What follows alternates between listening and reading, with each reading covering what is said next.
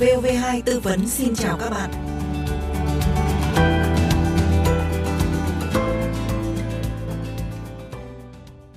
Các bạn thân mến, kể từ ngày mùng 1 tháng 1 của năm nay, theo quy định của luật cư trú, hộ khẩu giấy sẽ không còn được sử dụng.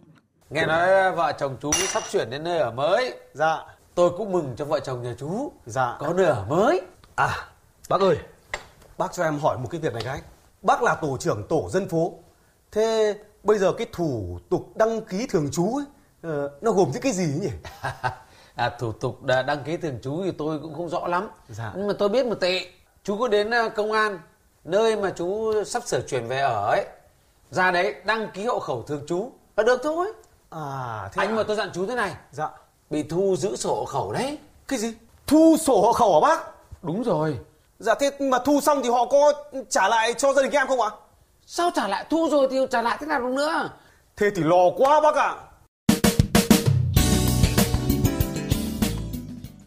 Vậy thì việc đăng ký thường trú, tạm trú sẽ thực hiện ra sao? À, các bạn cần chú ý những gì khi mà có việc cần tới hộ khẩu? Luật sư Nguyễn Thị Phương Anh, công ty luật trách nhiệm hữu hạn A và H, đoàn luật sư thành phố Hà Nội sẽ giúp các bạn tìm hiểu các quy định của pháp luật về vấn đề này. Xin được chào luật sư Phương Anh và cảm ơn chị đã nhận lời tham gia chương trình ạ. Vâng ạ, xin chào thính giả Đài Tiếng Nói Việt Nam và chúc khán giả một mùa xuân tràn ngập niềm vui và hạnh phúc ạ. Thưa luật sư thì sổ hộ khẩu đã chính thức được khai tử từ ngày mùng 1 tháng 1 của năm nay năm 2023. Nhiều người dân lo ngại là sẽ gặp phiền phức rắc rối khi mà cơ quan chức năng sẽ thu lại toàn bộ chỗ sổ hộ khẩu giấy này. Vậy thì quy định cụ thể của pháp luật về vấn đề này là như thế nào và những trường hợp nào thì sẽ bị thu hồi sổ hộ khẩu ạ? Như chúng ta đã biết thì việc thu sổ hộ khẩu đã được thực hiện từ ngày 1 tháng 7 năm 2021 khi mà luật cư trú có hiệu lực thi hành.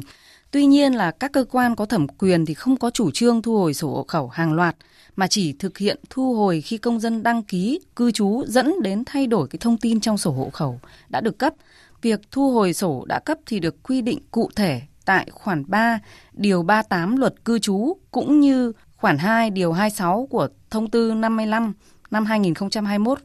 theo các cái quy định nêu trên thì công dân bị thu hồi sổ hộ khẩu hoặc sổ tạm trú trong các trường hợp như là đăng ký thường trú, điều chỉnh thông tin trong cơ sở dữ liệu quốc gia về cư trú, tách sổ, xóa đăng ký thường trú, đăng ký tạm trú, gia hạn tạm trú, xóa đăng ký tạm trú. Vâng, như vậy thì không phải là ờ, cơ quan chức năng sẽ thu lại toàn bộ sổ khẩu của người dân đâu. Mà trong những cái trường hợp đã bị thu hồi sổ khẩu rồi ạ, thì người dân có thể tìm kiếm tra cứu thông tin của mình ở đâu. Ờ, rồi là trong trường hợp các cơ quan chức năng vẫn đòi cung cấp các thông tin trên hộ khẩu, thì người dân bây giờ sẽ phải làm gì ạ? Vâng, chúng ta hoàn toàn có thể yên tâm trong trường hợp này bởi vì theo điều 17 của thông tư 55 năm 2021 của Bộ Công an thì sau khi bị thu hồi sổ hộ khẩu, công dân muốn xác nhận cái thông tin về cư trú thì có thể trực tiếp đến cơ quan đăng ký cư trú trên cả nước mà không bị phụ thuộc vào nơi cư trú của người đó. Ngoài à, vâng. ra thì người dân cũng có thể yêu cầu xác nhận cái thông tin về cư trú qua cổng dịch vụ công của quốc gia, cổng dịch vụ công của Bộ Công an hay là cổng dịch vụ công quản lý cư trú và cái nội dung xác nhận thông tin về cư trú thì sẽ bao gồm thời gian, địa điểm và hình thức đăng ký cư trú. Điều này thì cũng được hướng dẫn cụ thể tại khoản 2 của điều 14 Nghị định 104/2022. Theo đó thì người dân có thể tìm kiếm, tra cứu thông tin của mình bằng một trong các cái phương thức như là tra cứu khai thác thông tin qua các chức năng của hệ thống thông tin giải quyết thủ tục hành chính cấp bộ cấp tỉnh đã được kết nối với cơ sở dữ liệu quốc gia về dân cư, tra cứu thông tin cá nhân qua tài khoản định danh điện tử của công dân được hiển thị trong cái ứng dụng VNEID hoặc là sử dụng cái thiết bị đầu đọc đã được kết nối trực tuyến với cơ sở dữ liệu quốc gia về dân cư bao gồm các thiết bị đọc mã QR code hoặc là thiết bị đọc chip trên thẻ căn cước công dân hoặc là xin giấy xác nhận thông tin về cư trú ạ. À vâng, như vậy thì cũng có rất là nhiều cách để chúng ta có thể là uh, tra cứu được các thông tin mà trước đây được lưu trên sổ hộ khẩu của chúng ta Trước đây khi đi đăng ký thường trú, tạm trú, tôi nhớ là sẽ phải có giấy cắt khẩu tại nơi ở cũ rồi chuyển khẩu đến nơi ở mới rồi. Người dân sẽ phải đem theo sổ khẩu chứng minh thư tới làm thủ tục tại cơ quan công an cấp quận huyện. Vậy thì khi mà không còn sổ khẩu như bây giờ, chúng ta sẽ thực hiện cái thủ tục đăng ký thường trú ra sao ạ? Việc mà bỏ hoàn toàn cái sổ hộ khẩu thì sẽ không ảnh hưởng đến việc đăng ký thường trú của người dân và người dân có thể thực hiện cái thủ tục đăng ký thường trú theo cái trình tự và thủ tục quy định của luật cư trú năm 2020. Theo đó thì người đăng ký thường trú sẽ nộp hồ sơ đăng ký thường trú đến cơ quan nơi mình đăng ký thường trú và khi tiếp nhận đăng ký thường trú thì cơ quan đăng ký cư trú sẽ kiểm tra và cấp phiếu tiếp nhận hồ sơ cho người đăng ký mà trường hợp hồ sơ không đầy đủ thì sẽ hướng dẫn để đăng ký bổ sung hồ sơ. À, và vâng. trong thời hạn 7 ngày làm việc kể từ ngày nhận được hồ sơ đầy đủ và hợp pháp thì cơ quan đăng ký cư trú có trách nhiệm thẩm định, cập nhật thông tin về nơi thường trú mới của người đăng ký vào cơ sở dữ liệu cư trú và thông báo cho người đăng ký về việc cập nhật thông tin của người đăng ký thường trú. Trường hợp từ chối thì phải có văn bản trả lời và nêu rõ lý do để công dân được biết. Còn người đã đăng ký thường trú mà chuyển đến chỗ ở hợp pháp khác và đủ điều kiện đăng ký thường trú thì các cơ quan có trách nhiệm phải đăng ký thường trú tại nơi ở mới theo quy định của luật trong thời hạn là 12 tháng. Vâng, chúng ta vẫn thực hiện cái việc đăng ký thường trú bình thường theo quy định tại luật cư trú năm 2020. Ờ, thế thì bây giờ chúng ta có thể thực hiện các cái thủ tục đăng ký thường trú tạm trú trực tuyến được hay không ạ? Không cần phải đến cơ quan chức năng nữa. Việc mà bỏ sổ hộ khẩu giấy thì chúng ta cũng có rất nhiều các cái tiện ích thông qua việc đăng ký bằng online và điều này hoàn toàn có thể thực hiện được và nó cũng được quy định cụ thể tại điều 3 của thông tư 55 năm 2021 quy định về việc công dân có thể thực hiện đăng ký thường trú tạm trú bằng hình thức trực tuyến như là đăng ký qua cổng dịch vụ quốc gia, cổng dịch vụ của Bộ Công an hoặc là cổng dịch vụ của quản lý cư trú thì người yêu cầu đăng ký cư trú khai báo thông tin và đính kèm các cái bản quét hoặc là bản chụp các văn bản giấy tờ cần thiết theo quy định và công dân có trách nhiệm xuất trình bản chính các giấy tờ tài liệu đã cung cấp khi có yêu cầu của người làm công tác đăng ký về cư trú ạ. À vâng, như vậy thì ngay từ thông tư số 55 năm 2021 của Bộ Công an thì chúng ta đã có thể thực hiện các cái thủ tục đăng ký thường trú tạm trú à, trực tuyến được rồi. À, một thủ tục nữa mà nhiều người cũng quan tâm đó là việc cấp căn cước công dân. Trước đây khi cấp chứng minh thư hay căn cước công dân người dân đều phải mang mang theo sổ khẩu. Bây giờ thì sao ạ? Việc cấp thẻ căn cước công dân thì sẽ được thực hiện theo quy định tại Điều 22 của Luật Căn cước Công dân và hướng dẫn cụ thể về trình tự thủ tục tại các Điều 10, Điều 11 của Thông tư 59 năm 2021. Theo đó, cái thủ tục cấp căn cước công dân thì gồm những cái bước cơ bản. Ví dụ như là yêu cầu cấp thẻ căn cước công dân thì sẽ đến uh, trực tiếp cơ quan công an có thẩm quyền để đề nghị cấp thẻ căn cước công dân hoặc là thẻ tạm trú. Còn trường hợp công dân đề nghị cấp thẻ căn cước công dân trên cổng dịch vụ quốc gia, cổng dịch vụ công của Bộ Công an thì công dân lựa chọn cái dịch vụ kiểm tra thông tin của mình trong cái cơ sở dữ liệu quốc gia về dân cư và trường hợp thông tin đã chính xác thì đăng ký về thời gian, địa điểm đề nghị cấp căn cước công dân và hệ thống sẽ tự động chuyển cái đề nghị của công dân về cơ quan công an nơi công dân đề nghị. Trường hợp công dân kiểm tra thông tin của mình trong cơ sở dữ liệu quốc gia nếu thông tin của công dân có sai sót hoặc là chưa có thì công dân sẽ mang các cái giấy tờ hợp lệ để chứng minh cái nội dung thông tin đến cơ quan công an nơi tiếp nhận để đề nghị cấp thẻ căn cước công dân. Sau khi mà chúng ta đăng ký rồi thì cơ quan sẽ tiếp nhận cái đề nghị của chúng ta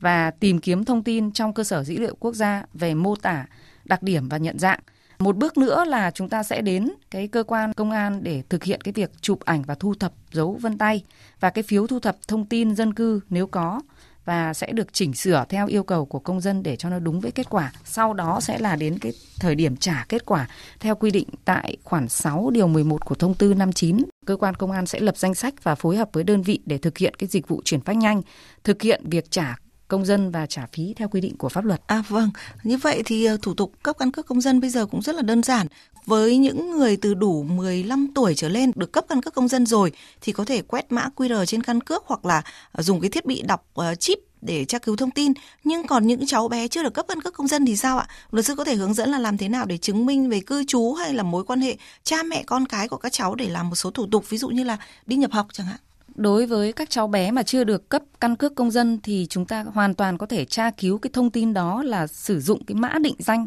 Theo điều 13 của Nghị định 137 năm 2015 thì số định danh cá nhân là dãy số tự nhiên gồm 12 số, có cấu trúc 6 số là mã thế, kỷ sinh, mã giới, tính,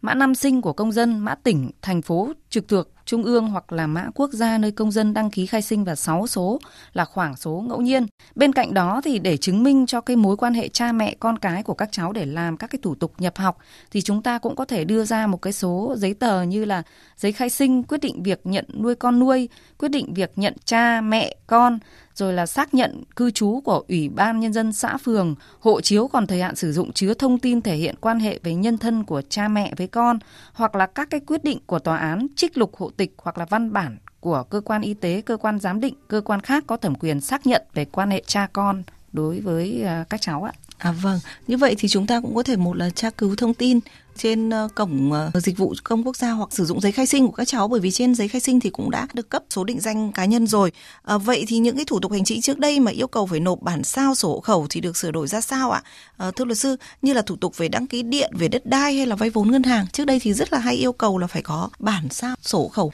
Việc mà bỏ sổ hộ khẩu giấy thì như chúng ta đã biết là nó cũng kéo theo sự thay đổi hàng loạt về các cái thủ tục hành chính và dịch vụ công. Và để người dân không gặp khó khăn trong việc thực hiện các cái thủ tục nêu trên thì Chính phủ cũng đã ban hành cái nghị định 104 năm 2022 về việc sửa đổi bổ sung một số quy định về nộp hoặc là xuất trình cái sổ hộ khẩu, sổ tạm trú khi mà các cái sổ này đã bị thu rồi. Và cụ thể đối với thủ tục đăng ký điện đất đai thì quy định như sau. À, về điện, theo quy định tại khoản 2 điều 8 của Nghị định 104,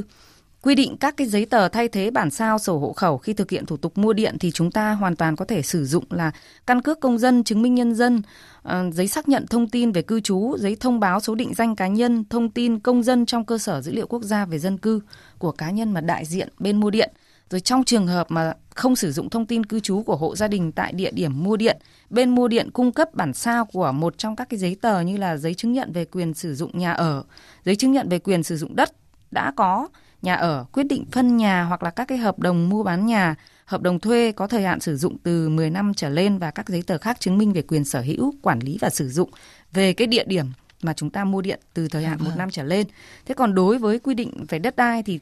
tại Nghị định 104 cũng có quy định về sửa đổi bổ sung điểm E khoản 2 của Điều 21 Nghị định 43 ngày 15 tháng 5 năm 2004 quy định một số điều của luật đất đai. Thì khi thực hiện các cái thủ tục liên quan đến đất đai, công dân hoàn toàn có thể sử dụng một trong các cái giấy tờ như là căn cước công dân,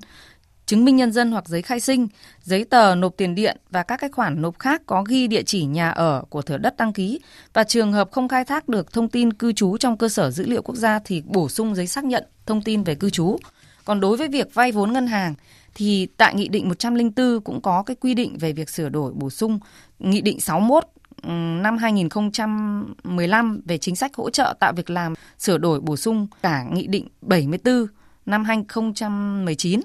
Theo đó thì khi thực hiện cái thủ tục vay vốn ngân hàng thì cũng cần cung cấp các giấy tờ chứng minh như là bản sao chứng minh nhân dân hoặc thẻ căn cước công dân, giấy khai sinh. Vâng, như vậy thì là nghị định số 104 năm 2022 thì cũng đã sửa đổi những cái quy định của các cái nghị định khác về việc là không cần phải cung cấp bản sao sổ hộ khẩu nữa khi làm các thủ tục liên quan đến ờ, hợp đồng mua bán điện hay là đất đai hay là vay vốn ngân hàng. À, xin được cảm ơn luật sư Nguyễn Thị Phương Anh, công ty luật trách nhiệm hữu hạn A và H, đoàn luật sư thành phố Hà Nội.